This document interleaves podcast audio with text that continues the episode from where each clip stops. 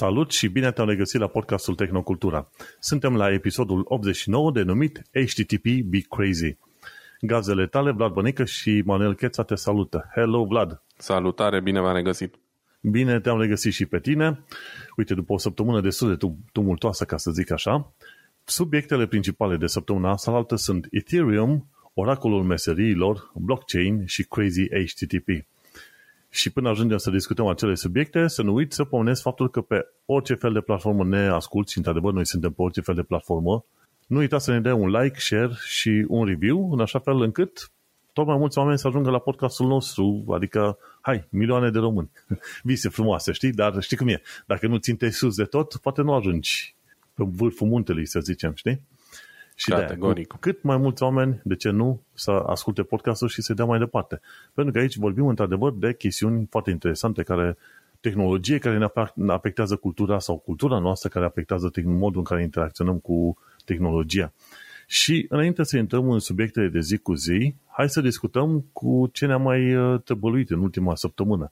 Așa că, Vlad, uite, ai tu onorul, ca să zicem așa, pentru prima săptămână, ca, ca primul om așa cu prima săptămână, cu ultima săptămână și zine cu ce te-ai uh, lăudat și ce te mai lauzi cu munca din ultima săptămână, dar pe termen uh, de asta, pe linie tehnologică. Da, um, ce pot să zic? A fost o săptămână complicată, o săptămână lungă din punct de vedere uh, tech pentru mine. S-au întâmplat multe lucruri în ultima săptămână, mai multe chiar decât mi-aș fi dorit. Uh, nici nu știu de unde să încep. Probabil că cea mai mare chestie, pentru că e vorba și de cel mai mare dispozitiv de tech.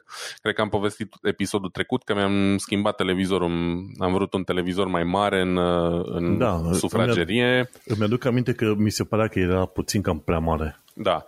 E, uh, mi-am luat un, am vrut un televizor mai mare în sufragerie, că noi nu prea mergem la cinema și îmi place să văd filme și atunci mă uit acasă mai mult, știi? Și televizorul pe care l aveam înainte era un Sony de 124 de centimetri, asta vine 42 de inch, cred, care mm, e ok ca dimensiune, dar distanța de la canapea până la televizor e un pic cam mare. Și am zis, bă, poate totuși mi-ar plăcea ceva mai mare. Și acum, fiindcă să zicem că au mai scăzut prețurile la dimensiuni din astea care în trecut erau considerate monstruoase, am zis, bă, de ce să nu iau direct unul de 65 de inci, care vine 164 de centimetri.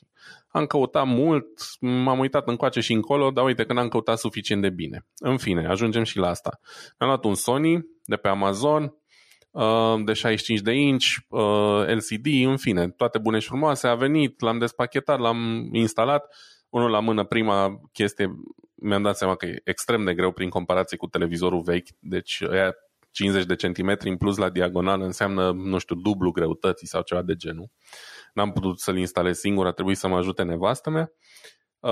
L-am instalat, totul a fost în regulă, culori faine și așa mai departe, până, până când a venit seara și am început să mă uit la serialul pe care l-am binge în ultima vreme și pe care l-am terminat chiar ieri, și anume Vikings, și unde sunt extrem de multe scene întunecate. Și mi-am dat seama că televizorul ăla e un pic prea luminos pentru o cameră întunecată, în sensul că nu avem niciodată negru absolut pe ecran sau nici măcar pe aproape, ci cumva cele mai închise nuanțe de culoare pe ecran erau un gris pălăcit din cauza backlight-ului, da, luminii care iluminează panoul din spate. E, e una dintre cele mai supărătoare chestii când te uiți, dar și la calculatoare, la monitoarele obișnuite, când vezi negrul ăla că e de fapt un gri, te, te supără. Da, te supără, dar să zicem că la calculator treci peste, că ai de lucru mai mult cu text sau în jocuri ești atent la mult, uh, mult mai atent la alte chestii și așa mai departe. La un film, mă, nu știu, mi-a intrat chestia asta în cap și nu, nu mai scăpam de ea.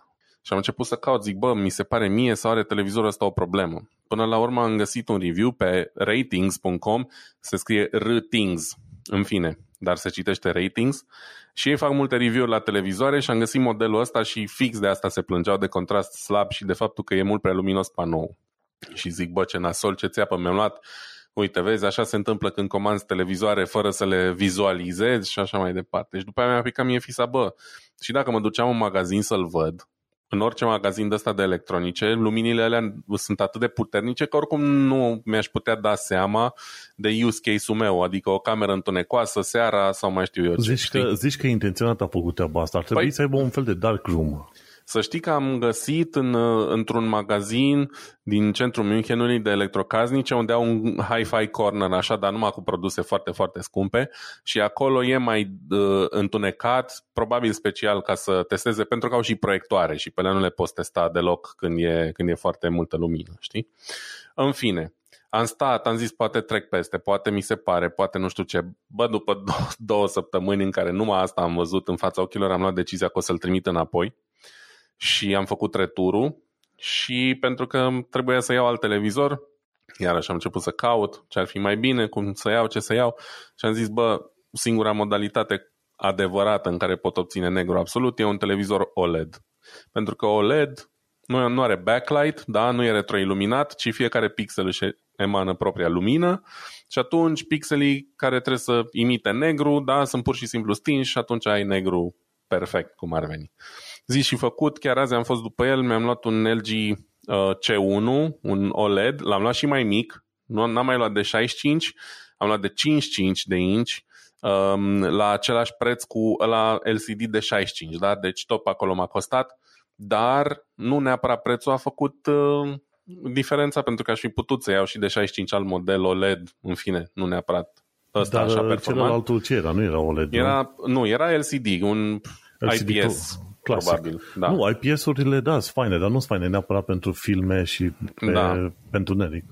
E, și l-am luat pe ăsta mai mic pentru că mi s-a părut mult prea mare. Mult prea mare ăla, nu doar de vizualizat, dar de manevrat. Mi-a fost super greu să-l bag la loc în cutie. Am avut emoții, n-am dormit noaptea. Zic, mamă, trebuie să fac retur la ăsta, cum îl bag înapoi în dita mai cutioiu.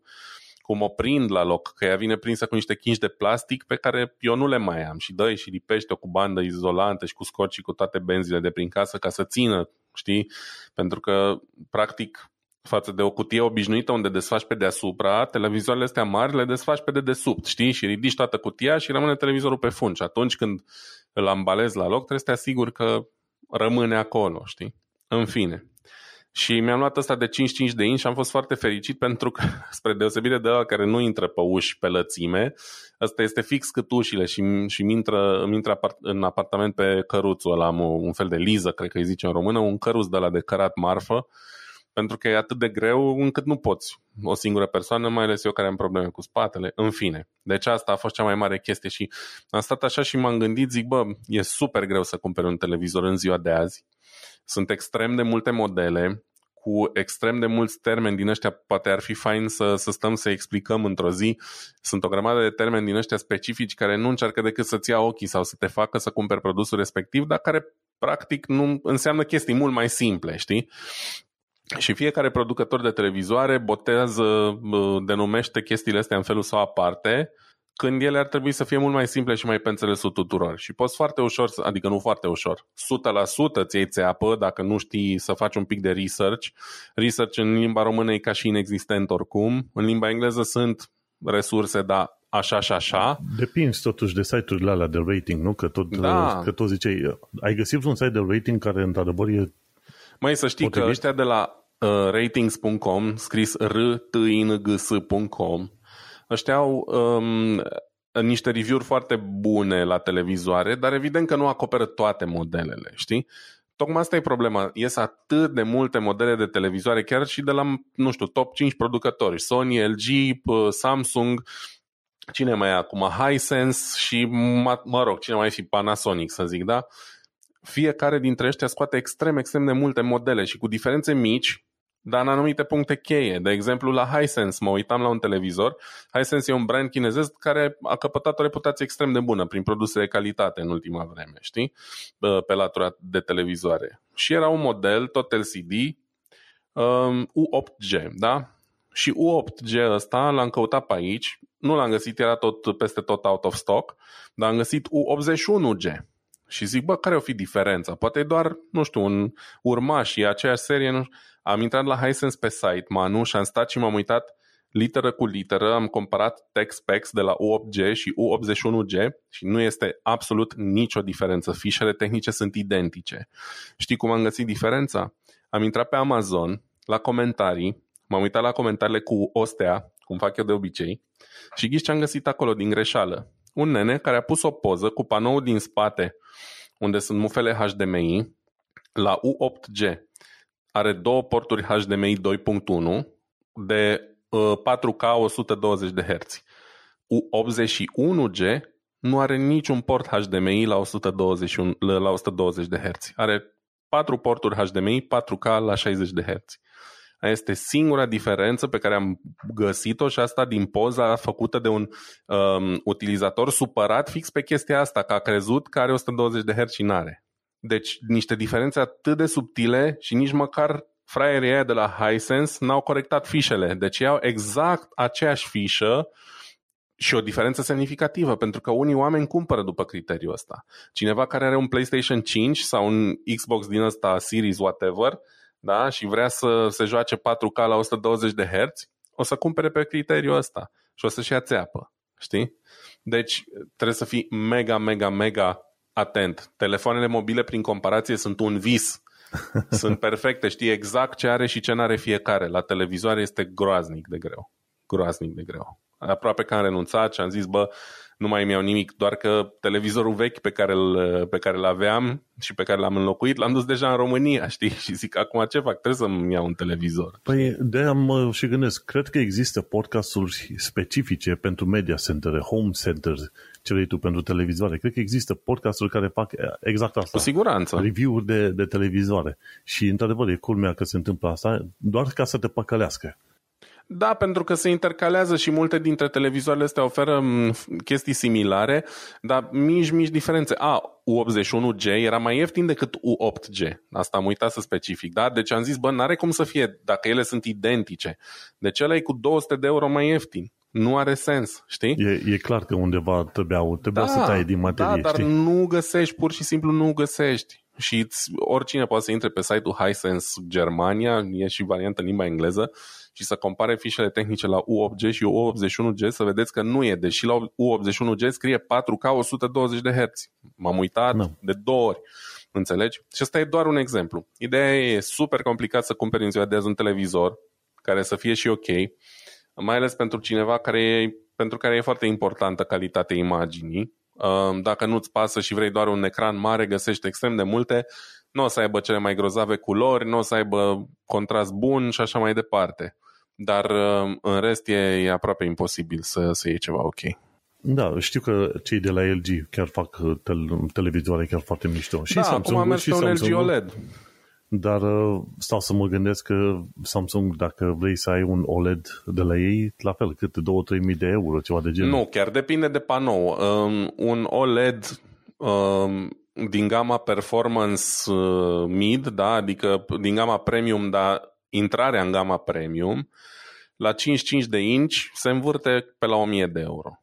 Eu am dat pe asta 1100 de euro, ceea ce clar pare foarte scump pentru un televizor și poate e, dar să nu uităm că dăm odată la 2 ani 1000 de euro pe un telefon, mulți dintre noi, știi? Eu nu sunt unul dintre ei, dar na, cumva un televizor e imens și atunci are mai mult sens să dai 1000 de euro pe așa ceva. Um, dar clar, există și OLED-uri mult mai scumpe. Uh, la OLED crește prețul mult mai mult odată cu diagonala decât la LCD, cumva, știi? Tocmai pentru că nu, mai pretențioase, mai greu de produs. Dar... Tehnologie mai nouă. Da. Uh, auzi, eu tot... N-am mai vrut uh, compromis, pentru că e ceva ce folosesc zi de zi, minim două ore pe zi, televizorul ăla și atunci am vrut să... Na. Apropo de televizoare, când mă mai duc pe la prieteni, amici care au televizor și mă uit la un film la care m-am uitat deja la Netflix, se vede că mișcarea în filmul ăla sau în, uh, pe televizor e mai ciudat, așa ca și cum a fost filmat cu telefonul mobil. Pe când atunci când te uiți la Netflix pe monitorul de la calculator, vezi că e filmul ca la cinema, în acele 24 de cadre. Um, cum, cum rezolvăm problema asta? Că știu că cineva la un moment dat a zis. Da, tot eu cred că am zis și mă bucur foarte mult că ai găsit, uh, ai deschis discuția asta. E vorba de așa numitul soap opera efect. Uh, toate televizoarele moderne l-au. Nu știu cum fac magia asta, cine a gândit-o e foarte deștept uh, per se, dar e o soluție foarte proastă la o problemă pe care n-are, nu are nimeni. Cred că îi zice interlacing sau ceva de genul Da, e o formă de interlacing. Adaugă, adaugă cadre acolo unde nu trebuie. Exact, adaugă niște cadre. Ideea e că îți păcălește ochiul să pare ca și cum imaginea ar fi mai netedă știi? Ar fi mai cursiv, ar fi o rată de reîmprospătare mai mare, deși nu e. Și e numit soap opera efect, adică efectul de telenovelă, care telenovele erau filmate pe camere VHS um, în mod interlaced față de filme de cinema care erau în perioada aia filmate pe peliculă la 24 de cadre pe secundă. toate televizoarele moderne, nu doar că au funcția asta, dar vin cu ea activată din fabrică. Și ăsta e primul lucru pe care îl fac când îmi cumpăr televizor, e să dezactivez porcăria aia. Și de aia, când te duci la prietenii tăi, foarte mulți oameni pur și simplu ignoră chestia aia. Nici, mă, nici măcar nu-și dau seama că o au. Da, um, da, mă duc și le spun, oameni, băi, nu arată bine, nu e film, nu e Așa e, acel da. feeling Arată de film. dubios. Arată dubios. Și uite, unde, Neva, unde e setarea aia de fel? setarea aia, tocmai asta e problema, că fiecare uh, producător îi spune altfel. De exemplu, la Sony, în, la Sony-ul ăsta pe care tocmai l-am schimbat, uh, e o categorie de motion și se numește True Motion sau ceva de genul. Uh, la LG-ul ăsta, în schimb, e sub secțiunea de Clarity și se numește tot ceva legat de motion, flow, whatever. Da? Deci, în principiu, chestii care au cuvântul motion în ele trebuie dezactivate. Știi?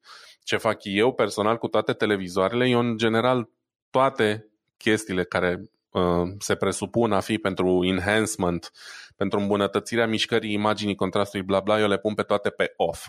Deci pe mine nu mă interesează. Eu vreau panoul ăla să-mi afișeze semnalul neprocesat. Atât mă interesează. Nu am întâlnit niciun televizor care să facă o procesare bună a semnalului atât de bună încât să zic, wow, da, chiar merită să păstrez chestia asta pornită. Nu. Eu, în general, totul pe off, uh, culorile mi le aleg în așa fel încât să-mi placă mie ochiului meu, uh, că nu pot să calibrez profesional un televizor, deși teoretic asta ar trebui făcut, dar în fine, n-are sens, e prea multă bătaie de cap. Important e să fie culorile ok și să dezactivezi tot ce înseamnă motion, stuff, uh, nu știu, contrast, enhancement, nici ăla nu funcționează de cel mai multe ori în folosul tău, ci în detrimentul tău. Nici măcar nu știu de ce se mai chinuie să le bage. Probabil ca să pară că ar avea un atu sau ca o tehnologie care îți poate îmbunătăți experiența. Dar în ziua de azi, cine se uită la Netflix, de exemplu, mult, la YouTube, alea vin deja la un, cu un semnal suficient de bun încât să nu mai merite bătaie de cap, știi? Nu mai e ca pe vremuri când descărcai un film de pe file list, de exemplu, da, la rezoluție 480p și încercai să te uiți pe un ecran cu rezoluție de 4 ori mai mare. Acum, poate nu toată lumea are Netflix, dar în orice caz găsești content la o rezoluție și o calitate mai mult decât suficientă încât să n-ai nevoie de chestiile astea, știi? Și evident, să te uiți la un film sau la orice fel de uh, conținut la alt uh, refresh rate decât cel nativ e foarte dubios. Dacă filmul a fost făcut în 24 de frame-uri, trebuie să te uiți în 24 de frame-uri la el. Dacă cineva da. ar considera că e mai bine să îl facă în 60, l-ar face în 60, dar evident că nu are Dar rost. nu, nu are farmecul, sincer. Nu. Efectiv nu are farmec. În jocuri, da, e fain să te duci pe minim 60 de frame-uri să mergi pe mai departe, dar la filme e chiar simpatic așa la 24 de frame-uri. Și da. de-aia, de-aia zic. Și, într-adevăr, oamenii care sunt obișnuiți cu televizoarele astea nu-și dau seama că e o diferență în modul în care este prezentat cadrul în fața lor. Nu-și dau seama, efectiv, Dar nici zic măcar, că e bine. nici măcar nevastă mea. Am dat drumul la televizor și am zis hai să vedem cum se vede nu știu ce și am dat efectiv primul clip de pe YouTube uh, pe care l-am văzut acolo și mi-am dat din start seama, din prima secundă mi-am dat seama că e activă mizeria aia și nevastă mea nu și-a dat seama și face stai, ce, cum, că n-am, n-am înțeles, ce, ce vezi, ce ți se pare, știi? Și a trebuit să stau, să-i arăt și zic uite cum se mișcă ăștia. Uită-te două secunde, uită-te 10 secunde la imaginea asta, la modul în care curge, cum, da? Bun, acum dezactivezi și uită-te din nou. Și cred că ar trebui să fac schema asta de două, trei ori ca să înțeleagă, să-și dea seama ce se schimbă la, la mișcarea aia, știi? Pentru că nu, eu sunt uh, nebun și am problemele mele, vreau să fie totul așa că sunt nu neapărat cinefil, dar îmi place să fie lucrurile cum trebuie în categoria asta audio-video și ea pe care nu interesează modul în care e afișat conținutul, ci cum, ce, la ce te uiți, da? Conținutul în sine nu ține cont de chestiile astea, știi? Da. Și uh, asta presupun că este smartphone. Nu cred că mai poți să cumpere astăzi Smart un, TV.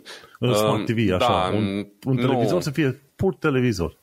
Nu mai există, eu oricum nu am nevoie de un pur televizor pentru că eu n-am cablu. Deci pentru mine cablu e YouTube și Netflix. Eu nu am cablu TV. Mă uit la sport, la Formula 1 și la MotoGP, alea le văd tot online, pe aplicații online și atunci chiar nu am nevoie de cablu TV. Și asta înseamnă că tu ai Chromecast? Cum conectezi televizorul la internet? Prin cablu Păi sau nu, Wi-Fi? nu, e Wi-Fi. A, a, sistemul lui Smart na, e ca un sistem de operare de telefon, să zicem, cu aplicații dedicate și pur și simplu fiecare aplicație am acolo. Am YouTube pe el, am Netflix, am HBO Max, am toate aplicațiile direct pe televizor. Îți conectezi contul și practic...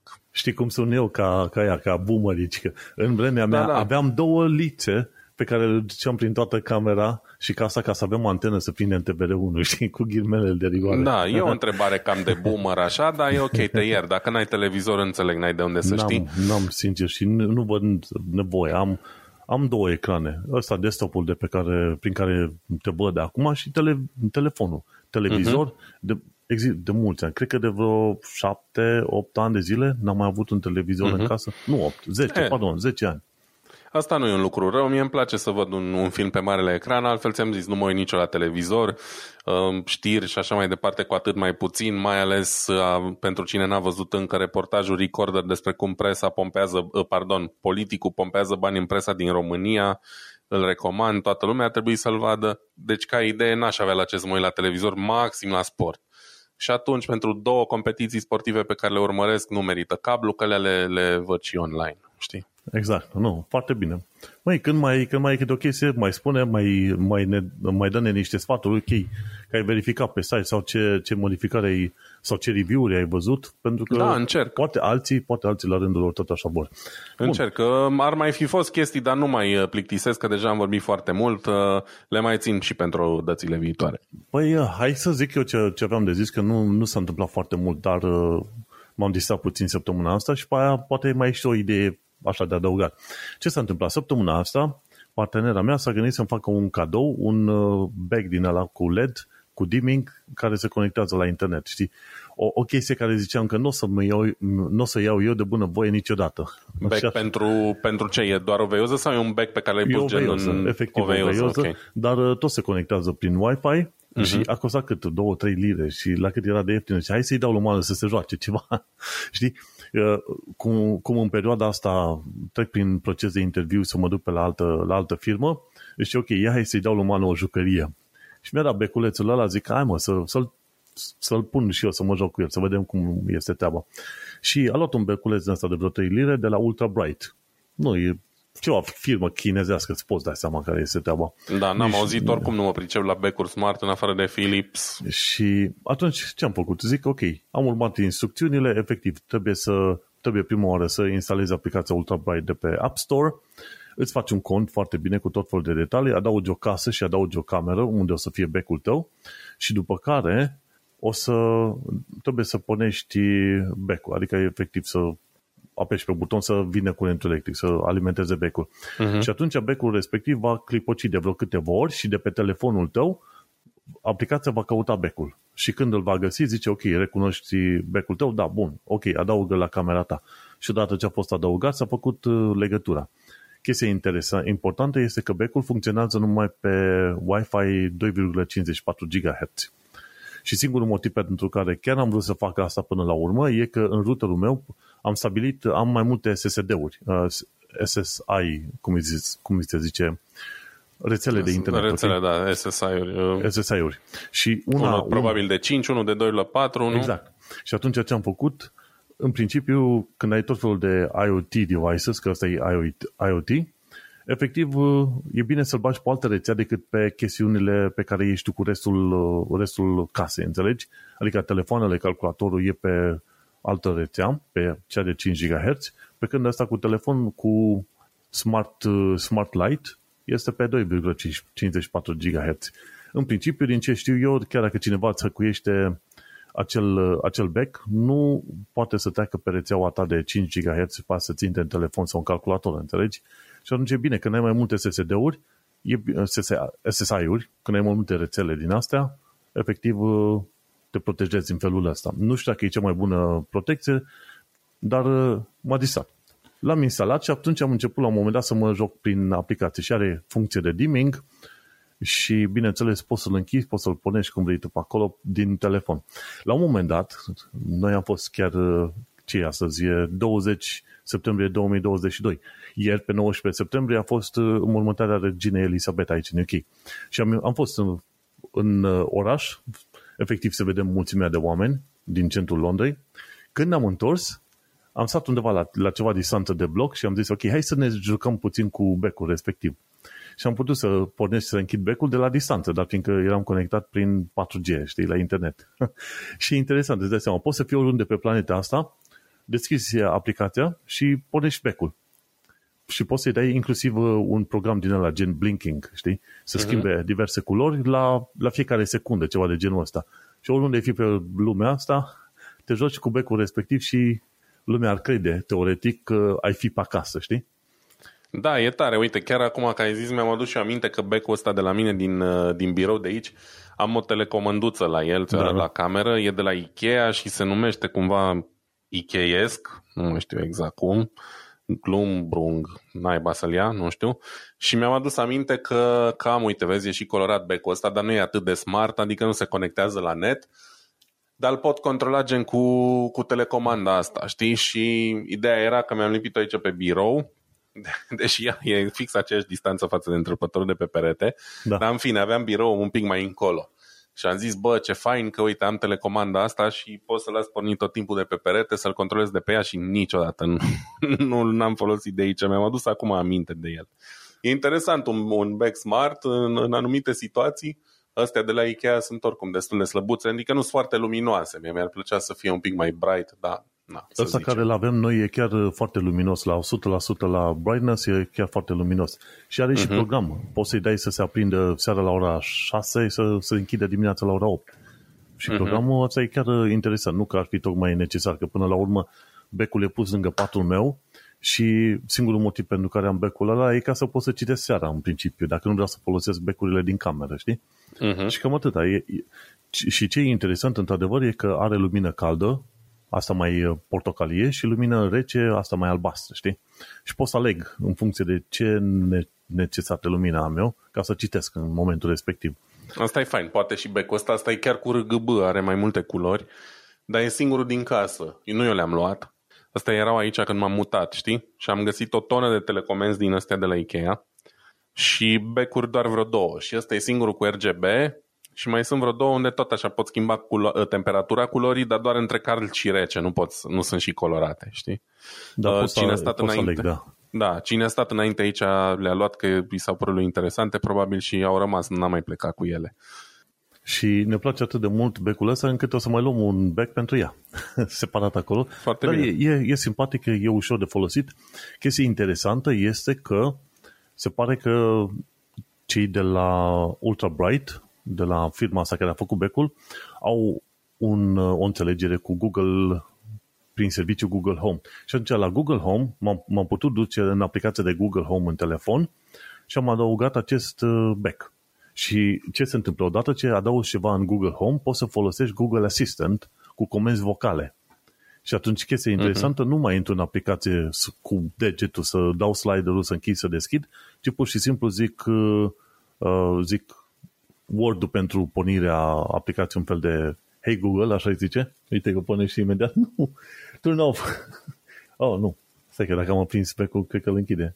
Nu vreau să închizi telefonul, mă. A pornit Google, da? Și dai comanda de, de G, dai comanda asta cu Google și spui, ok, aprinde becul. Și știe că am un singur bec în, în home sau închide becul și îl închide. Sau ce comenzi recunoaște Google Assistant, recunoaște și faptul că după ce ai aprins becul zici, ok, set, set light to 100% brightness și recunoaște că îl dă full on. Sau set uh, dim light to 10% și atunci scade cumva, să zicem, brightness-ul la 10%. Chiar recunoaște și funcționează binișor așa. Când ne disam noi ieri, fiind la distanță de blocul ăsta, vorbeam în telefon. Hei, deschide asta, aprinde, deschide becul, închide becul, dă dimming, dă la maxim și ne-am, ne-am condisat așa. Și e fain. Când stau lângă pat și n-am chef să mă mișc, deci lene din aia puturoșene, din aia legendară, ori tot ce pot să zic este, hei, ăsta, în loc de Google, da? Aprinde becul, știi? Deși e efectiv la 20 de centimetri de pat, ok? și... Da, știu cum e. Câteodată ți-e foarte lene. O mai, o mai sumonez și eu pe Siri să-mi setez alarme câteodată când mi-e lene să mă mișc. Și Asta e foarte interesant că se potrivește cu ce am eu încărcătorul ăsta wireless de la Google. Nu știu dacă știi, mi-a luat un încărcător wireless pentru telefon și nu mai, nu mai îmi bat capul să bag firul USB-C. Deși USB-C e un upgrade foarte mare față de alte telefoane, tot ce am de făcut îl pun pe Google Stand, știi? Și acolo se încarcă foarte bine, n-am niciun fel de problemă. Uh-huh.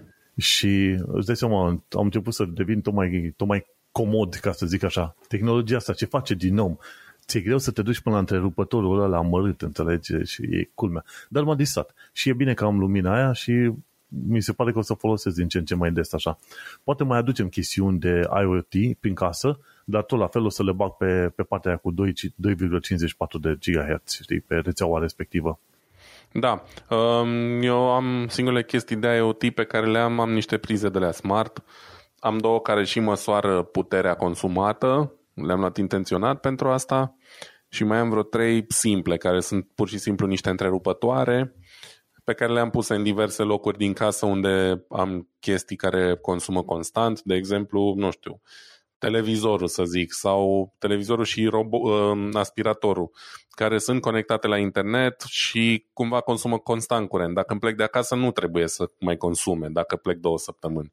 Și atunci le opresc rapid din aplicație și mi se pare foarte utilă chestia asta, știi? Respectivele care măsoară consumul, le-am puse unul la mine în birou ca să monitorizez cât consum aici, pentru că mm, ce fac eu în birou nu e doar să înregistrez podcastul, ci și să muncesc și atunci uh, consumul majoritar din camera asta e cel de la muncă. Pe PC-ul ăsta nu prea m-am mai jucat în ultima vreme, deci chiar n-am, n-am consumat cu el. Auzi, atunci... că, auzi că zici tu de consum, am, am pus așa știri pe scurt, dar cred că se potrivește cu ce zici tu acum. Deci, Paul's Hardware a arătat consumul de la noile plăci video de la Nvidia. Maxim, la 4090 de la RTX Nvidia, 600 de W. Nu. Mamă, e enorm. E cât un, nu știu, un robot de bucătărie sau ceva, cât un cuptor cu microunde, e foarte mult. Da, în fine, eu monitorizez chestia asta, după cum am mai spus, fiindcă vreau să încerc să fiu mai responsabil cu, cu cât consum și să, în primă fază măcar să am idee cât consumă cei mai mari consumatori din casă, știi? Um, să-mi fac așa un fel de plan pentru că urmează să se scumpească foarte mult kilovatul, gen mai mult decât se dublează și atunci vreau să, să monitorizez chestia asta mai bine. Și știi? interesantă chestie fiind Germania, s-ar putea să te pomenești că ai uh, energie electrică sau energie în casă cu rația. Măi, nu cred că se va ajunge acolo, să știi. Um, ce pot să zic eu personal, bine, asta e o chestie tot așa foarte abstractă. Eu sunt la un furnizor care mi oferă curent din surse regenerabile, da? Adică, teoretic, mie n-ar trebui să-mi taie curentul, că eu iau din eolian, iau din hidro, iau din whatever, ce să mai pune la, la regenerabile. Gazul nu cred că se pune la regenerabile. Sau poate se pune, habar n-am, dar nu cred. Dar evident, toată lumea de fapt primește curent, același curent prin aceleași fire și chestia asta cu sursă regenerabilă e doar o chestie foarte teoretică scrisă pe foaie, că furnizorul meu la rândul lui injectează în rețeaua electrică doar curent din surse regenerabile, dar ei n-au cum să-mi dea mie curent și lui vecinul de lângă nu, înțelegi? Deci de tăiat curentul s-ar tăia la toată lumea în mod egal. În fine, cam asta e și cu curentul electric. Eu sper să nu ni-l taie, dar cine poate ști, vom vedea. Bun, hai să mergem pe alte chestii. Hai că încep eu cu o, o mică știre scurtă legată de meserii. Și am dat de un site foarte simpatic, un review făcut de un tip și ci că zice în felul următor. Ce credeai, ce meserie vrei să faci tu când erai mic și ce, ajuns să, ce meserie ai ajuns să faci ca adult? Mă, și site-ul ăsta chiar, chiar prinde bine oamenii, chiar a prins în uh, situațiile potrivite și site-ul se numește vole.wtf, vole, what the fuck, uh, pardon, scuze, vole WTF, înțelegi? Și se numește Childhood, Childhood Ambitions. Și uită-te acolo la meseriile pe care ai fi vrut să le faci tu în copilărie, vezi dacă nu se potrivește cât de cât cu ceea ce faci tu. Deci am vrut să mă fac astronaut când am fost mic și uite, cine vrea să fie astronaut, a ajuns să lucreze fie în finanțe, fie în software development, în educație, în IT sau știință. Și m-a nimerit că eu lucrez în uh, software development, dar și în finanțe, cumva combinat, că e fintech. Uh-huh. Și IT. Deci am trei categorii la care m-a nimerit. Și alți oameni, de exemplu, dacă cineva a vrut să devină, să zicem, uh, nu artist, nu inginer, că inginer nu sunt foarte mulți care fi vrut să devină inginer, dar avocați. Cine a vrut să devină avocat a ajuns să lucreze în finanțe, în retail, în sistemul legal și software engineering.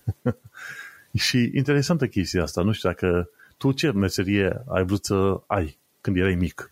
Măi, um, sincer, nici nu mai țin minte. Știu că într-o vreme mi-am dorit să fiu medic până am văzut ceva foarte gori, ceva cu foarte mult sânge, un accident nasol pe, era site-ul pe vremea ogrish.com, unde erau chestii foarte explicite, accidente, tot felul de tâmpenii de genul ăsta și am văzut un accident de motocicletă foarte nasol, atât de nasol încât era să leșin în fața calculatorului. Am și acum am imaginea aia vie în, întipărită în memorie și am zis, bă, nu, nu e pentru mine medicina, că eu nu pot să văd așa ceva pe viu.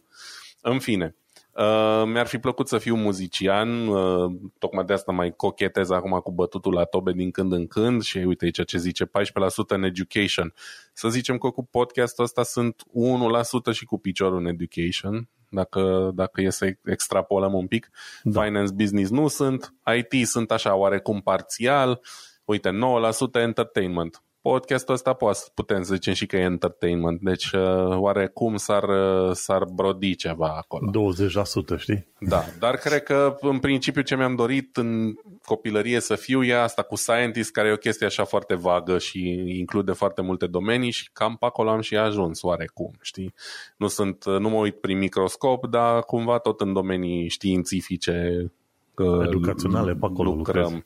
Da, nu, chiar îi invit pe oameni să se uite, să, să-și pună niște întrebări serioase, să vadă cam ce fel de meserie ar vrea să facă și unde ar putea ajunge. Că până la urmă, să știi că e, e, un, e un tipar, așa că pentru cine vrea să fie actor, la un moment dat ajunge să lucreze, ce știu, în finanțe, educație sau în chestiuni legate de, inclusiv de voluntariat. Vezi?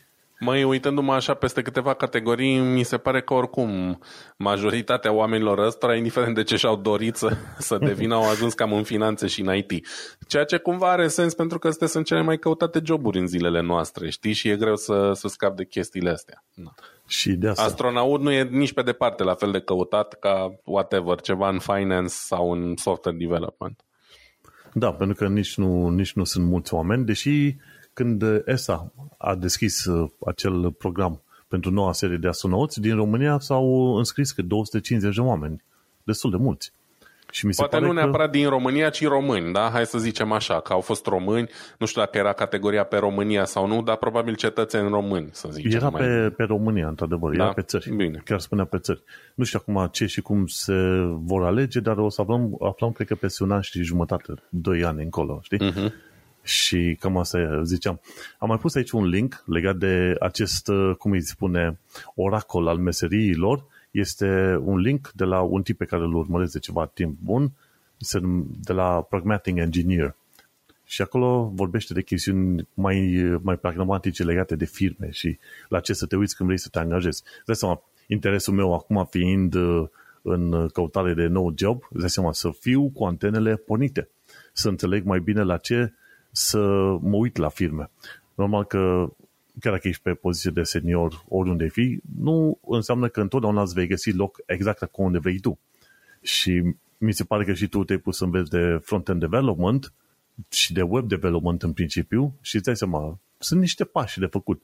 Și îți dai seama, mai ales când te gândești că sunt poate chiar mulți oameni care se bat pe anumite poziții. Și știi ce am observat eu? Cei care lucrează pe poziție de senior au șanse mai mari să-și găsească de muncă la o altă firmă decât cei pe poziție de junior. Deși cu juniorul poți să-l iei, să-l antrenezi și să-ți rămână loial acolo pentru o perioadă destul de mare de timp. Dar ca junior este mai greu să-ți găsești de muncă decât ca senior. Da, pentru că probabil toată lumea bă, își dorește oameni cu cât mai multă experiență, știi? Ceea ce oricum e foarte greu de găsit. Și atunci, fără experiență, cam în orice domeniu, toată lumea fuge de tine, din păcate. Deși, după cum ai zis și tu, oamenii neexperimentați, dar dornici să învețe, pot de multe ori să fie mult mai bun decât uh, unul cu experiență, dar plictisit, știi? Da, păi cam asta este și ideea. Mă uit, mă uit destul de des când fac, trec prin procesul ăsta de interviu, mă uit la people pe LinkedIn, știi? Și e bine că există o rețea socială a muncitorilor, a firmelor, pentru că atunci când trec prin procesul de interviu, unde crezi că mă duc? Mă duc pe LinkedIn, acolo unde văd uh, lista de oameni și îmi dau seama ce fel de oameni au angajat. Că sunt de etnii diferite, că sunt de niveluri diferite, că sunt din echipe diferite. Mă uit să-mi dau seama de firmă și să văd dacă e o firmă la care chiar aș vrea să lucrez sau nu. Și este un lucru foarte bun. O altă chestie pe care o fac, mă uit pe Glassdoor Nu știu cât e de utilizat Glassdoor în Germania este. sau în România. Este, în Germania cel dar puțin este. Te uiți foarte bine la câte stele are, la review-urile pe care le primesc și la interviurile pe care le dau. Că oamenii lasă detalii pe acolo, știi, și afli mai multe. Și îți dai seama, în căutare de joburi, e pe tema mea, da? Ok, în perioada asta, în căutare de joburi, te uiți și la detalii din astea, pentru că nu merge doar să te duci numai după vorba persoanei de la HR. Te uiți și pe internet, cauți pe internet, cauți pe Glassdoor, pe LinkedIn, pe site-ul de firmă și în multe alte locuri. Ce zicea tipul ăsta de la Pragmatic Engineer? Spunea la un moment dat, mă, fii foarte atent la firmele la care te duci, mai ales alea care sunt lăudate. Știi, la pomul lăudat să nu te duci. Trebuie să te uiți și niște, la niște chestiuni mai interesante. Și când uh, discut cu echipele la firmele cu care intervievezi acum, pun și întrebări de genul ăsta, gen uh, are curaj firma să prezinte situația financiară odată la un an, la un an, la un an, la șase luni, ceva cu echipele, cel puțin cu echipele de management sau nu. Și asta e o chestie interesantă, mai ales când lucri în startup-uri. Și toată lumea vrea să lucre în startup-uri, dar nu-și dau seama că e posibil ca după trei luni de zile să primească un șut să trebuia să să-și caute de muncă în altă parte, știi? Înțelegi? Am pățit, nu? și de aia zic. Și așa că e, e bun să te informezi și să pui și întrebările potrivite. Băi, firma voastră va mai exista peste un an de zile. Știi că era o perioadă și am văzut că au renunțat la chestia asta. Când m-am mutat în UK în 2015 și căutam să mă angajez, întrebau, unde te vezi peste 5 ani? Sincer, aia și atunci și acum mi se pare o întrebare cât se poate de idiotă. Aia e genul de întrebare pentru care eu, ca intervievat, m-aș ridica din scaun și aș spune don't call me. E, Știi, da, e, e foarte mi depășit. se pare idiotă, aș răspunde. Și acum, dacă mă întreba, aș răspunde. Și răspunsul pe care l-am dat atunci a fost un răspuns atât de de speriat încât m-au lăsat oamenii în pace, n-au cerut detalii. Am spus, în 5 ani o să am casă.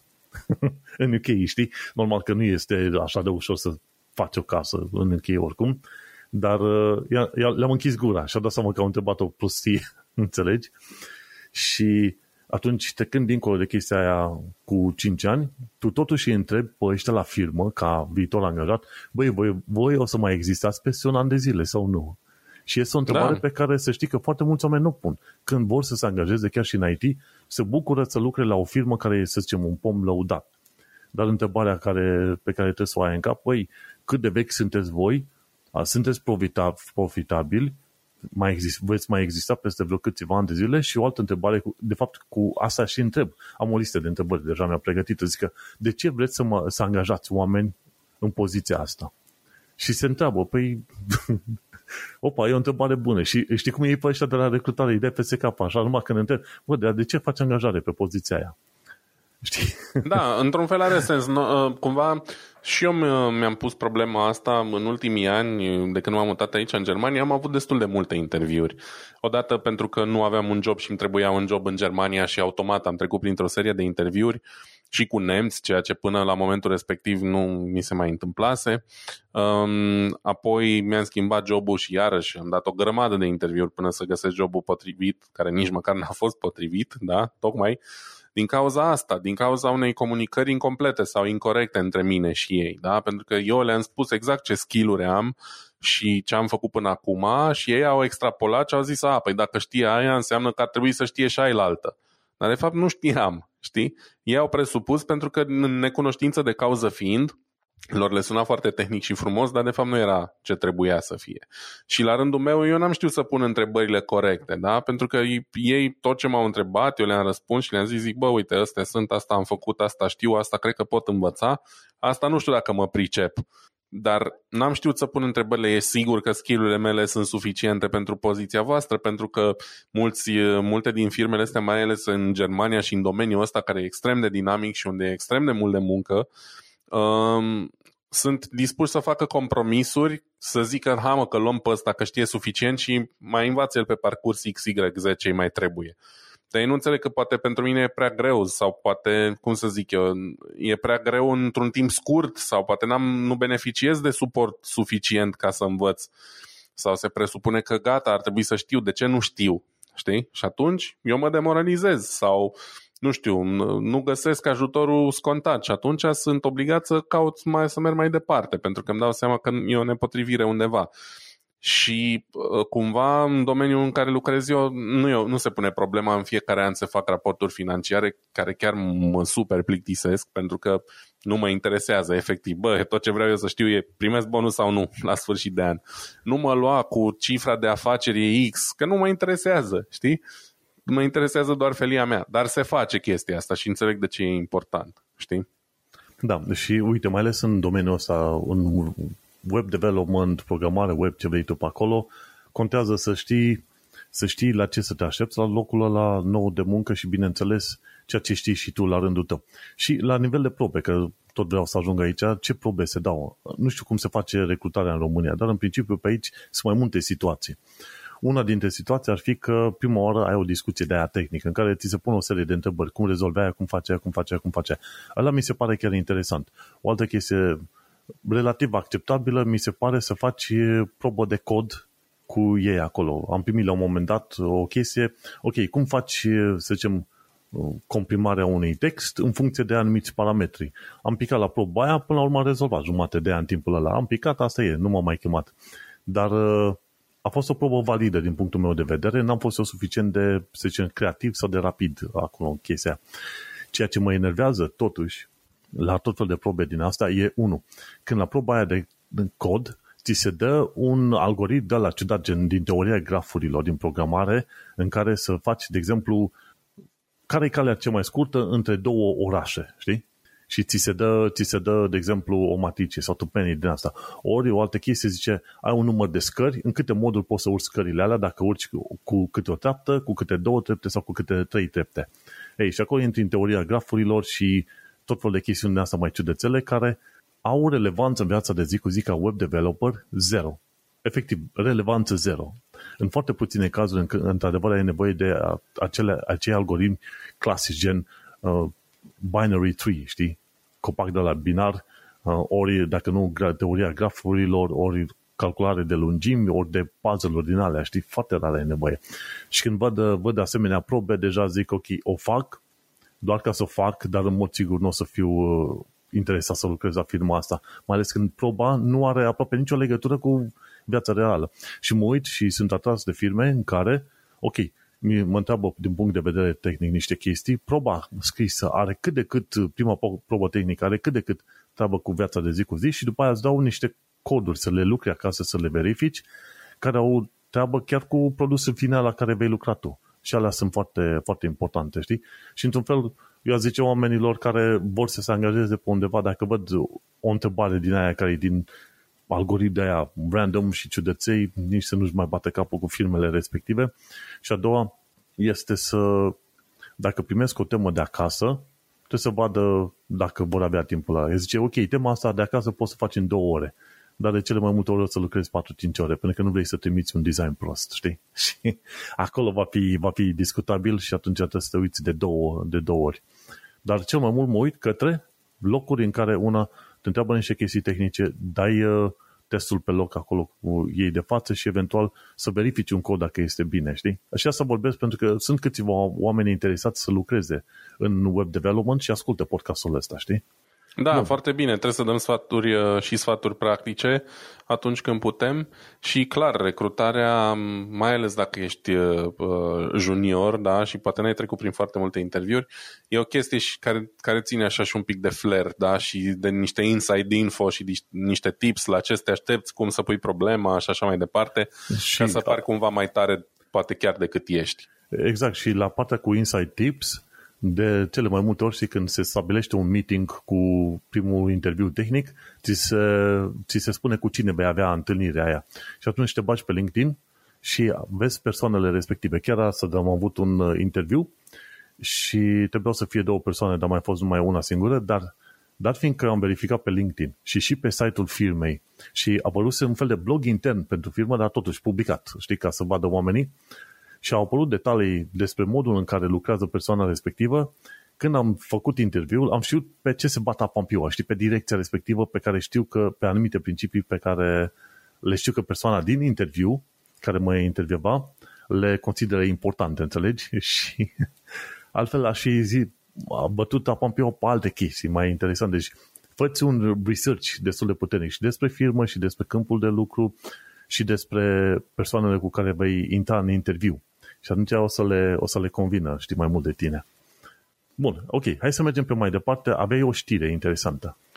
Da, o știre interesantă, singura pe care am pus-o, pentru că mi-am dorit să discutăm așa la liber mai mult, au uh, fost și multe uh, și tumultoase întâmplări, um, dar e o știre importantă. E, am luat-o din Ars Technica, în fine, a făcut uh, în conjurul internetului și anume faptul că Ethereum va avea parte de un merge și anume um, se va transforma criptomoneda dintr-o criptomonedă de genul proof of work, adică pe scurt, că nu știu nicio foarte detaliat chestia asta, o crip- dintr-o criptomonedă ce poate fi minată într-o criptomonedă proof of stake. Și asta înseamnă că nu va mai putea fi minată cu GPU-uri, cum se întâmplă în momentul de față. Se va întâmpla, cred că, undeva luna asta, nu mai știu exact când. Um, deci nu va mai putea fi minată și asta Cred că va... a fost deja. Sau a fost deja. Și asta va avea un efect mai multe efecte, dar două dintre ele sunt uh, notabile um, și anume consumul de energie al criptomonedei Ethereum va scădea cu peste 99,95%, ceea ce e enorm. Și asta se traduce, am citit undeva și acum nu mai găsesc, sau am văzut undeva, într-un clip, că asta ar însemna undeva la un procent semnificativ din consumul de curent electric al planetei. Deci la modul ăla, atât de mult curent electric se consuma minând Ether, încât uh, va avea un impact uh, asupra curentului uh, electric în general în lume. Și cel de-al doilea impact, și să zicem unul no, oarecum mai, uh, mai interesant pentru noi, așa ca consumatori de, de tech și de gaming, este că se așteaptă o scădere drastică a plăților, plăcilor video, pentru că va fi inundată uh, piața de plăci video folosite până acum la minatul de Ether, care nu-și mai au rostul. Știi, practic de la oameni care aveau uh, riguri din astea de minat, cu multe plăci video, brusc nu mai au ce să facă cu ele, că nu mai pot mina și atunci vor trebui să scape de ele sau să facă altceva cu ele. Și se vorbește despre faptul că unele vor fi uh, uh, refolosite pentru chestii gen AI, machine learning și așa mai departe, iar altele multe probabil vor ajunge pe piață pentru oamenii care vor să-și facă un computer de gaming. Deci s-ar putea să fie un moment bun să căutați uh, plăci video din ultimele două generații, mai ales de la Nvidia, uh, la mâna a doua și să găsiți uh, la niște prețuri foarte bune. Da, Față uite de că... ultimele luni când a fost penurie, acum s-a cam, s-a cam întors povestea sa, reversul medaliei e aici. Era și vremea, îți dai seama, uite, Ethereum Merge, The Merge a fost executat pe 15 septembrie 2020, deja cu 5 zile. Așa, bun. Și ideea este că în mod normal aș fi avut teamă, știi, când era vorba să recomand, ok, cumpără la mâna a doua chiar dacă a fost folosit la cripto. Dar tipii ăștia de la Linus, Linus cu echipa lui, au făcut uh, teste de plăci video care au fost folos- fusese folosite la minat de Bitcoin, mi se pare, timp de 1 sau 2 ani de zile și le-au verificat și într-adevăr au putut să folosească acele plăci video numai bine, nu au avut probleme la gaming și ce vrei tu pe mai departe. Deci în principiu poți să le folosești cu așteptarea că probabil nu mai au garanția pe care o aveau și probabil o să se strice mai repede decât altele. Dar în principiu, de seama, cine își cumpără chestii de gaming, cât, cât de des vor cumpăra? Probabil o dată la fiecare 2 ani de zile, ceva de genul ăsta. Deci da. o placă video de obicei te ține mai mult de atâta. Fără probleme. Um, având în vedere că totul e solid state pe ea și dacă bă, le tratezi cu respect, adică nu le faci overclocking, uh, dacă le oferi un cum zic, curent bun de aer astfel încât să nu se supraîncălzească și așa mai departe, țin mult și bine, n-are ce să se strice la ele efectiv. Um, iar oamenii ăștia care le-au folosit la minat, cum să zic eu, în general cred că au avut grijă destul de mare de ele, tocmai pentru că lor le făceau bani. Da? Și atunci nu-și permiteau să le ardă prea des, să le strice prea des, să trebuiască să le schimbe, că nu ar mai fi meritat. Um, în ultima perioadă, ca să minezi criptomonedă cu o placă video, trebuie să, cum să zic, ca să renteze, trebuie să o folosești o perioadă destul de nelugată. Deci n-ar fi avut um, motiv să le trateze prost, știi? Și după un an de mers non-stop sau doi ani e absolut suficientă viață rămasă în ele pentru cineva care vrea să-și ia o placă video ok, dar nu are bani neapărat să o ia nouă, cu siguranță e o, um, o chestie demnă de, de luat în considerare. Uh, trebuie avută mare grijă numai pentru că au existat modele făcute special pentru minat care nu au porturi video. Și trebuie avută mare grijă dacă oamenii nu se pricep foarte bine la plăci video, dar cred că au dat lovitura că au găsit niște plăci ieftine, doar pentru că scrie, nu știu, RTX 2060 sau 2080 pe ele, să fie foarte atenți să nu ia plăci video fără porturi, că atunci or să aibă cu adevărat o problemă. Și probabil că vor fi și uh, oameni care or să, încer- or să încerce să vândă genul ăsta de plăci unor oameni care nu se pricep neapărat cel mai bine. Și apropo de cumpărat de plăci video, cumva regret că am cumpărat placa, placa asta 3080 și am dat și eu ABR la vremea aia, cât era 1100 de lire când anul trecut, când era nebunia mare. Cumva regret că am dat banii aia și n-am avut răbdare să aștept. De ce? Pentru că placa asta nu are airflow-ul potrivit. Se încălzește destul de repede și încălzește tot un jur destul de repede, plus că e gălăgioasă rău. E un motiv clar pentru care îți iei de la EVGA, care acum nu mai vor să facă, să zicem, plăci uh, grafice pentru Nvidia și pentru nimeni altcineva. O altă sau știre ții, mare, da. Sau, dai, sau ții de la Gigabyte sau Asus sau cel la, de la care vei tu și pun accentul pe liniște. De ce? Pentru că asta e gălăgioasă rău. Deci, și generează multă căldură, deși foarte gălăgioasă placa asta video și nu, acum cam regret. A, singurele momente acum când chiar mă bag la gaming e când nu mai e nimeni prin jur, prin jur efectiv, să nu mai deranjez partenera. Și asta înseamnă e mai rar, înțelegi? Și e un motiv suficient de mare pentru care trebuie să fii foarte atent. Când e o placă video, trebuie să vezi și ce gălăgie îți face, ce sunete scoate pe acolo, știi? De aia, nu e, de aia ai nevoie de, aceste, de acești creatori de plăci video gen uh, Gigabyte, Asus și cum era EVGA. De ce? Pentru că una că avea un airflow mai bun, rulau poate și puțin overclocked, dar pe de altă parte era și ceva mai liniște.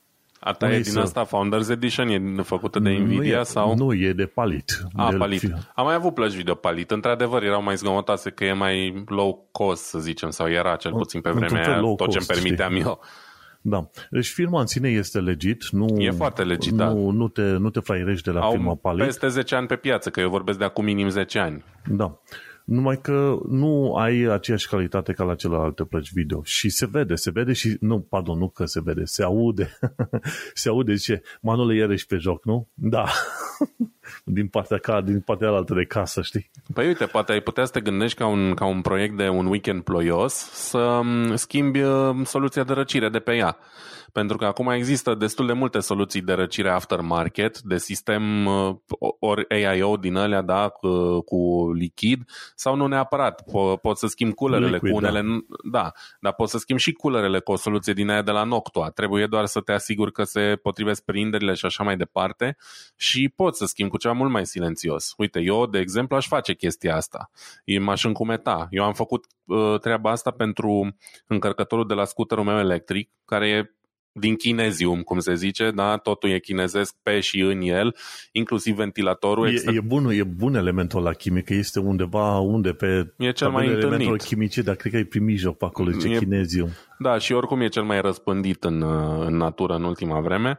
Um, ideea e că avea un ventilator extrem de zgomotos, și cu un voltaj atipic la 20 de volt sau cea de genul și mi-a fost greu, dar nu imposibil să găsesc unul de la Noctua similar, cu proprietăți similare și de aproape aceeași dimensiune și l-am schimbat și deși are, cum să zic, are un se învârte mai lent, e mult mai silențios, dar rămâne perfect rece sursa aia în continuare.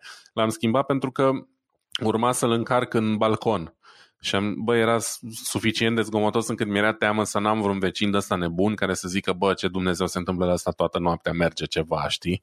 Și de asta l-am schimbat. De asta trebuie să te uiți să vezi dacă există și dacă te încumeți, te poți încumeta să faci switch-ul hmm. ăsta. Uite, e o, e o idee interesantă că și așa ziceam, las că de ce să fac eu water cooling la, la orice aș face, dar până la urmă aș avea acum motiv, după ce am dat o cât da. de bani pe chestia asta, măcar să repar propria mea problemă care am creat eu, nu? Păi e o soluție mai bună decât să nu te mai joci, mai ales după ce ai dat atâția bani pe ea, nu? Adică o ții de bibelou până când, știi? Gândește-te la o soluție de, de water cooling și s-ar putea să ieși uh, mult mai bine așa. Cool. Așa o să fac.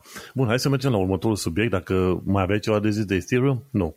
La următorul subiect discutăm de blockchain, de la computer file. Nu foarte mult, dar uh, eu urmăresc subiectul ăsta blockchain. Ok, Bitcoin, criptomonezi, au rolul lor, am mai discutat, cred în, în promisiunea cripto, e bine, dar mai interesant este ce face blockchain-ul, înțelegi? Iar ăștia de la Computer File s-au pus uh, să investigheze puțin și au vorbit cu un profesor universitar din UK. Băi, la ce este bun acest blockchain cu care ne tot, uh, de care ne tot împiedicăm? Și tipul uh, profesorul a spus în felul următor.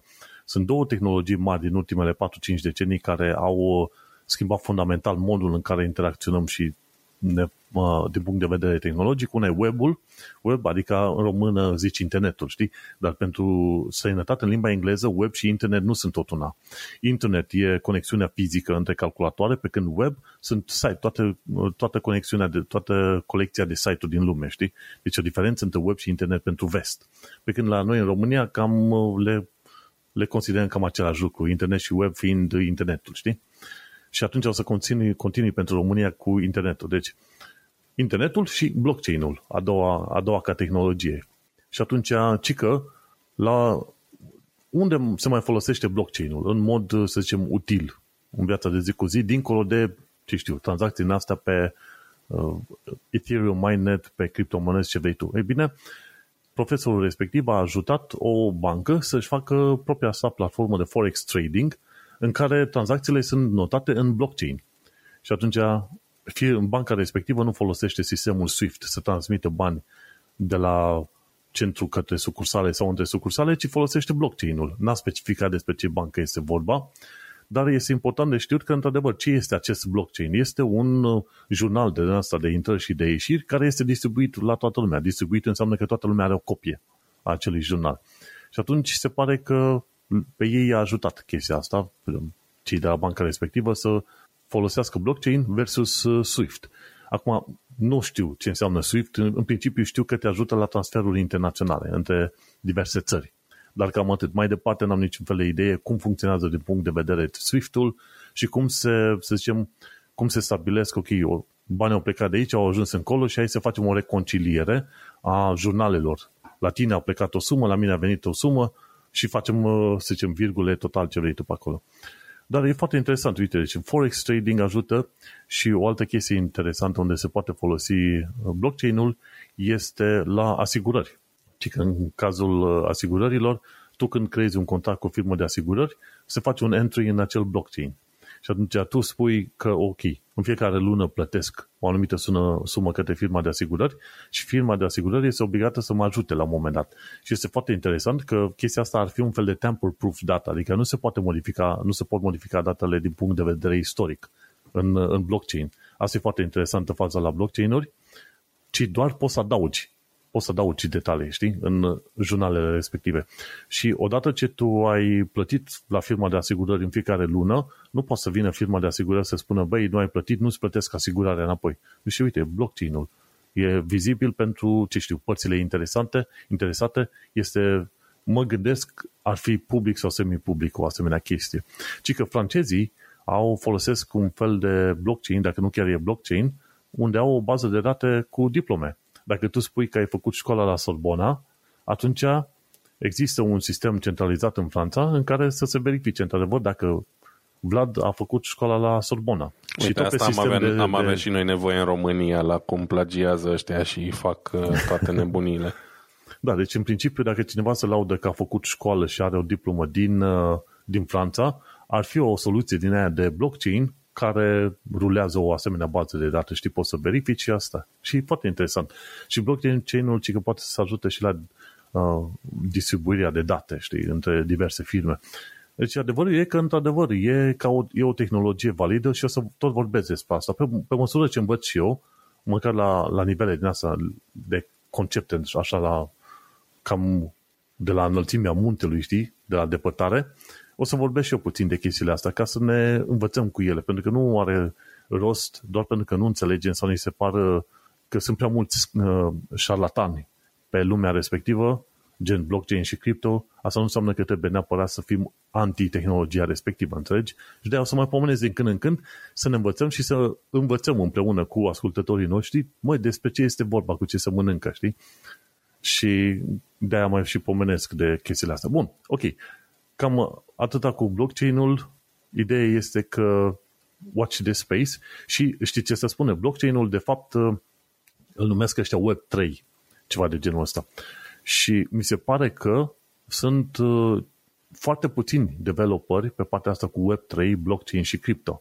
Și asta înseamnă că cine ar fi interesat să intre în câmpul ăsta și intră acum, ar putea prinde joburi chiar foarte puternice. Îți dai seama, cei tineri care abia acum descoperă internetul și se bagă pe jocuri, ce știu, MMORPG, ce vrei tu pe acolo, cred că li se potrivește ca, ca o mănușă, înțelegi? Cred că cumva tinerii prind mai ușor decât uh, da, probabil că, probabil că înțeleg mai bine ca noi pentru că ei cresc cu chestia asta și noi o prindem așa da. cumva din zbor.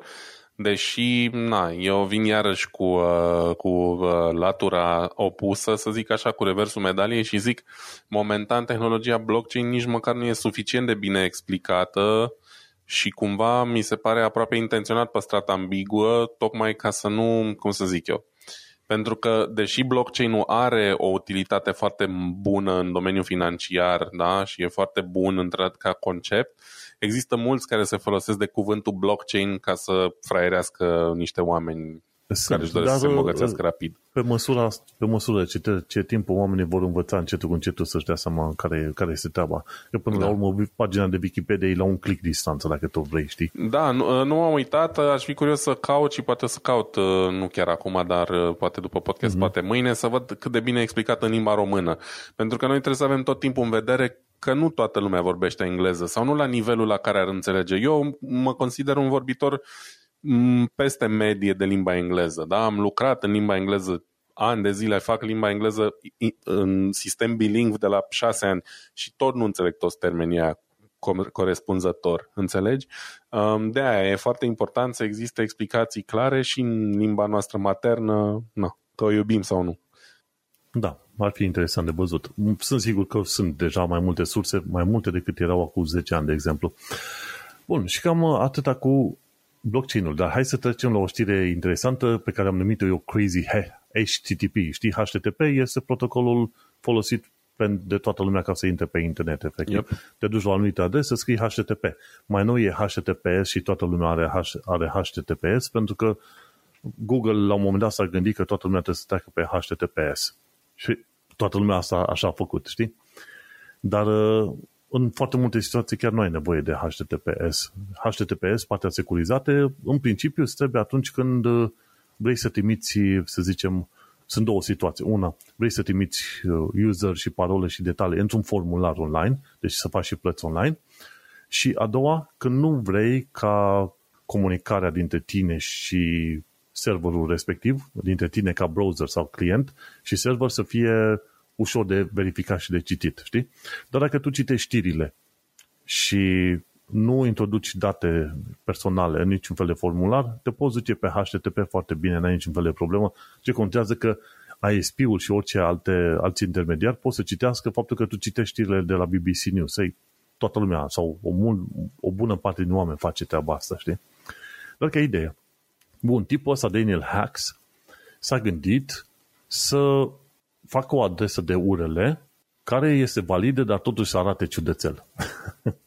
și a făcut, a făcut chestia asta, știi? O adresă de URL înseamnă că e, e acel HTTP, două puncte, slash, slash, domeniu, gen google.com, după aia slash o pagină, după aia o adresă de URL mai are și un semn de întrebare atunci când vrei să trimiți niște parametri și, bineînțeles, mai are și un hash, un diez, un un hashtag efectiv când vrei să te duci la, la o secțiune dintr-o pagină, știi? Deci ăla e considerat un URL normal. Ai și portul. Portul uh, este de obicei portul 80, știi? Când te pui să înveți de web development, una dintre primele chestii pe care ajungi să le înveți la un moment dat este de URL, ce e la un URL, știi?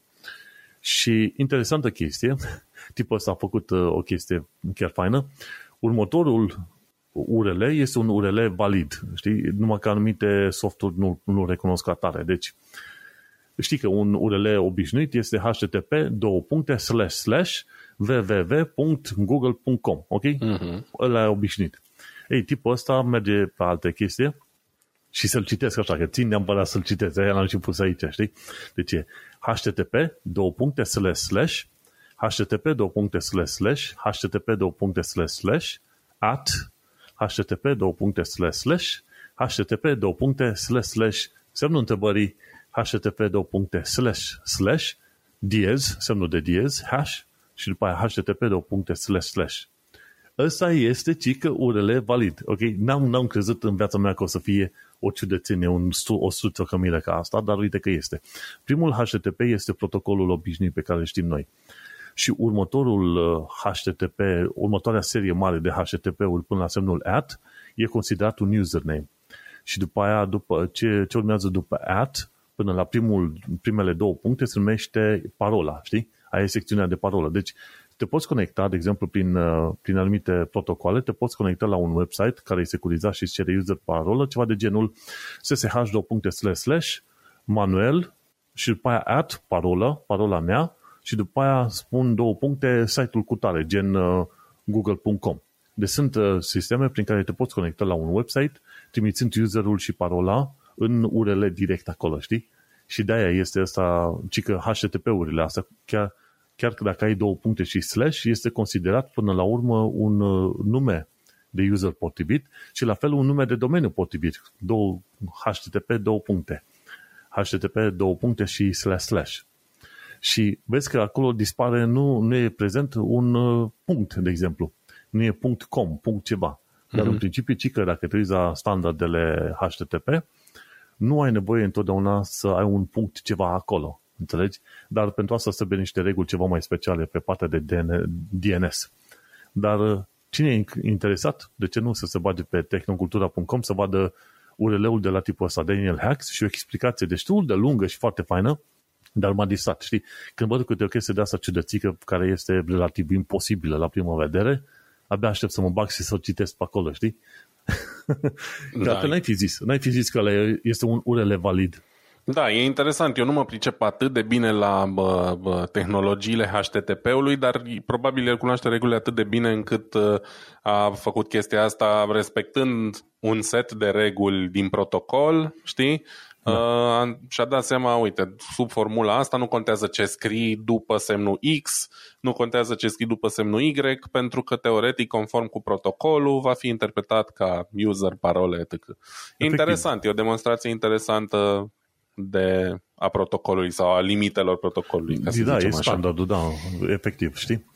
Da. Eu și... între timp m-am uitat, uh, scuze, întrerup, uh, ca să nu las în aer, m-am uitat uh, pe Wikipedia la blockchain în limba română. E un articol extrem de complex acolo, mă bucur să văd asta, foarte multe chestii explicate și probabil că cine e curios poate învăța de acolo. Te poți uita în istoric să vezi la istoricul de editare, cred că ar putea ar spune cine a făcut editare efectivă, nu? Uh, o să mă uit, am închis fereastra acum, mă pot uita rapid.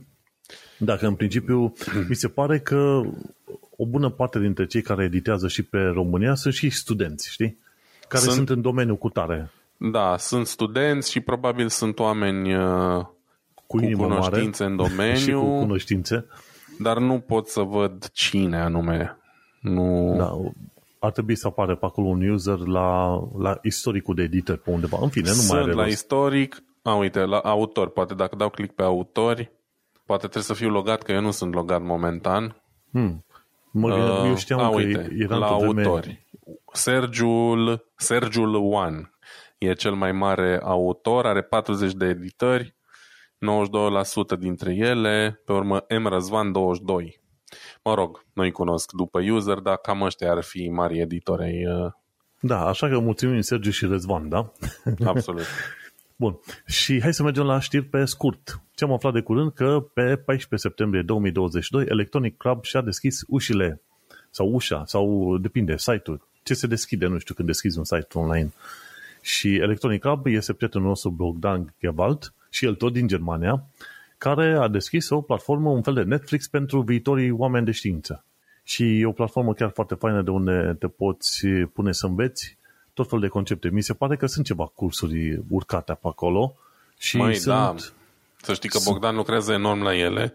Eu uh, îl invidiez pentru ambiția pe care o are.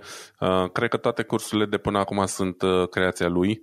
Uh, nu sunt toate complete, cred că unul singur e, doar, uh, e de fapt complet la despre tranzistori, dar deja sunt uh, 10 11 curs, nu, uh, scuze, 8 cursuri începute um, pe diferite teme pe science-stories.org uh, tranzistor, măsurător cu osciloscopul, fotografie și tehnică, cel mai nou, uh, cea mai nouă realizare este un curs de Arduino pentru uh, copii mici și mari, l-a, l-a denumit uh, Bogdan, deci un uh, curs de Arduino pentru începători pe care uh, vreau să-l fac și eu.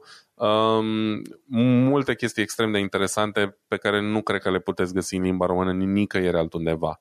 Um, Bogdan are nevoie de susținerea voastră, caută și colaboratori pentru proiect, deci dacă sunteți interesați, intrați pe science-stories.org, um, YouTube Electronic Club, la mulți ani, apropo, Uh, și din partea mea și vedeți uh, ce se mai întâmplă pe acolo, poate vă stârnește ceva curiozitatea. Da, am vrut neapărat să vorbesc despre proiectul ăsta pentru că este un proiect uh, unicat. Am zis mai de mult, zic, dacă vreau să fac ceva pe România, probabil tehnocultura ar fi evoluat în, într-un sistem din ăsta, știi?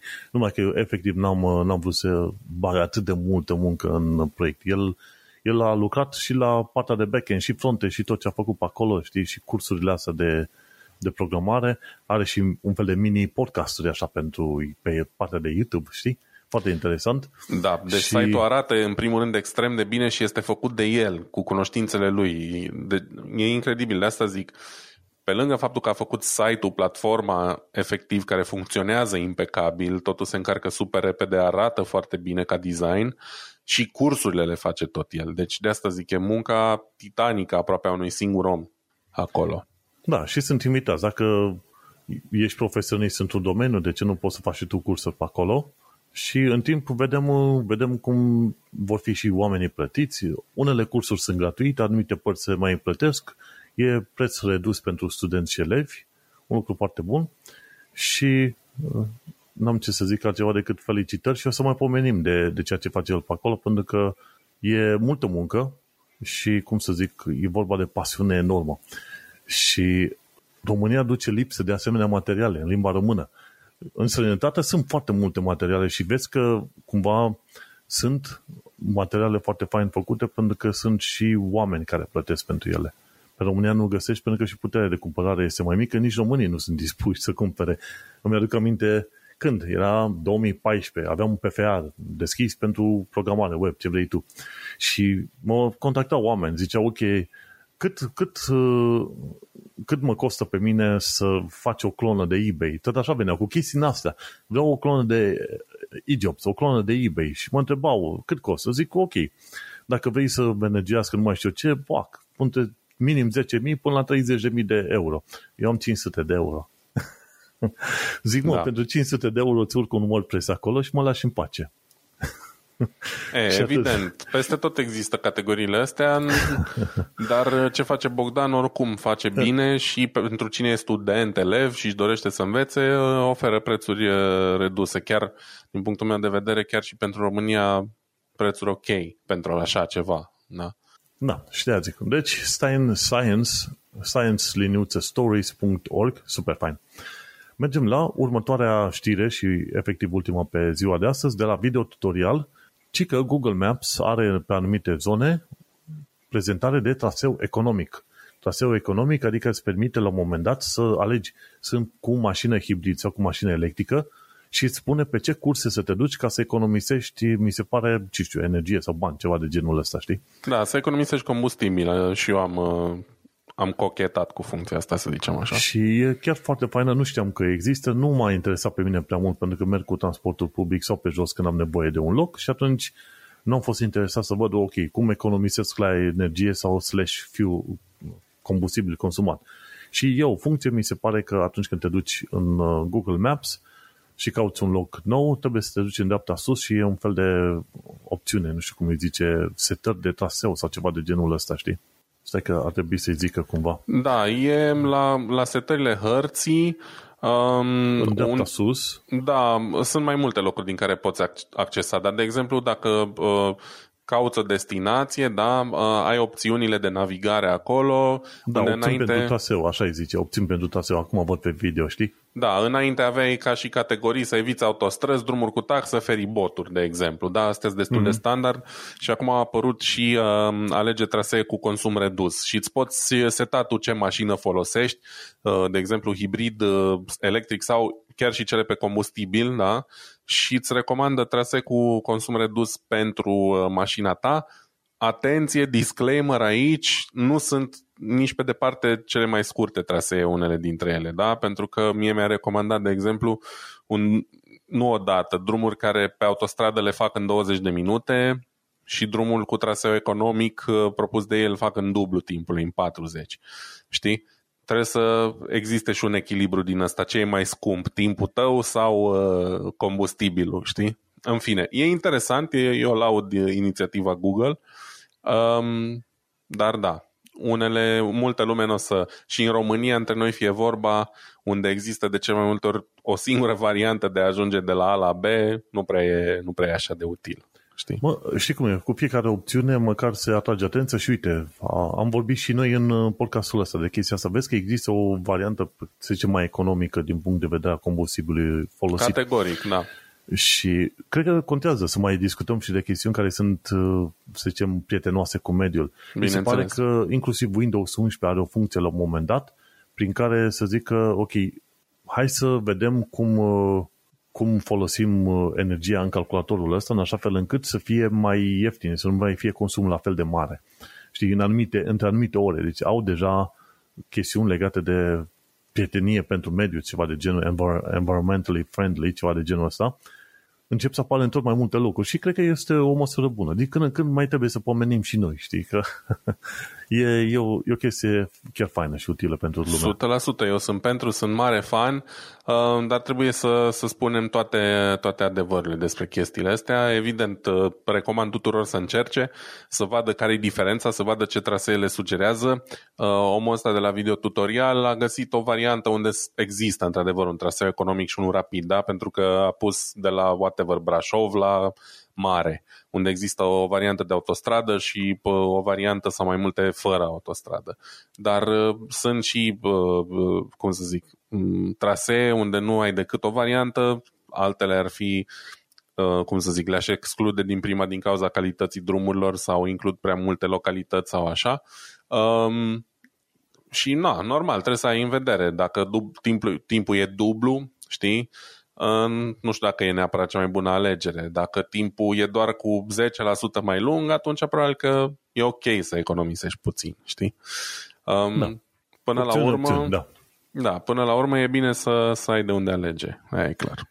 Cool. Uh, uite că suntem chiar spre final. Zim și mie cu ce te mai lauzi, ce, să zicem, uh, shameless plugs. Mai shameless plug, uh, momentan doar uh, digital analog, canalul meu de YouTube cu albume uh, românești pe vinil, din trecut și din prezent. Um, chiar peste două, trei zile urmează un uh, nou album, nu dau spoiler, o să vedeți voi despre ce e vorba. Și cam atât. Foarte bun. În cazul meu, pe mine mă găsește lumea la manuelcheța.com, unde am podcastul Un Român în Londra. Fac ce fac de mai strâng câte unul sau doi ascultători, așa, o dată pe o săptămână, două, trei, ceva de genul ăsta. Mâine, poi mine o să am și 1000 de ascultători. De bun, deocamdată sunt undeva pe la vreo 100 pe episod, ceea ce e frumușel. Pe mine mă găsiți, deci manuelcheța.com, podcastul Un Român în Londra. Și cam atât. Am discutat destul de multe astăzi. Cred că ne ajunge și nouă și va ajunge și vouă care ne-ați ascultat. Noi ne mai întâlnim când pe data viitoare. Acesta a fost episodul 98. Uite că tot, tot uit, tot uit, 98. Mai avem două episoade până la 100, așa că, oameni buni, trimiteți întrebări către noi ce ați fi curios să aflați, gen, inclusiv nickname-ul pe care l-am avut noi în copilărie, chestii din asta, cedățele, știi? E once in a lifetime. Doar o dată în viață ajunge episodul 100. Bine zis. Mersi. Ne mai auzim? Salutare din partea lui Vlad și Manu. Pa, pa. Numai bine. Ciao.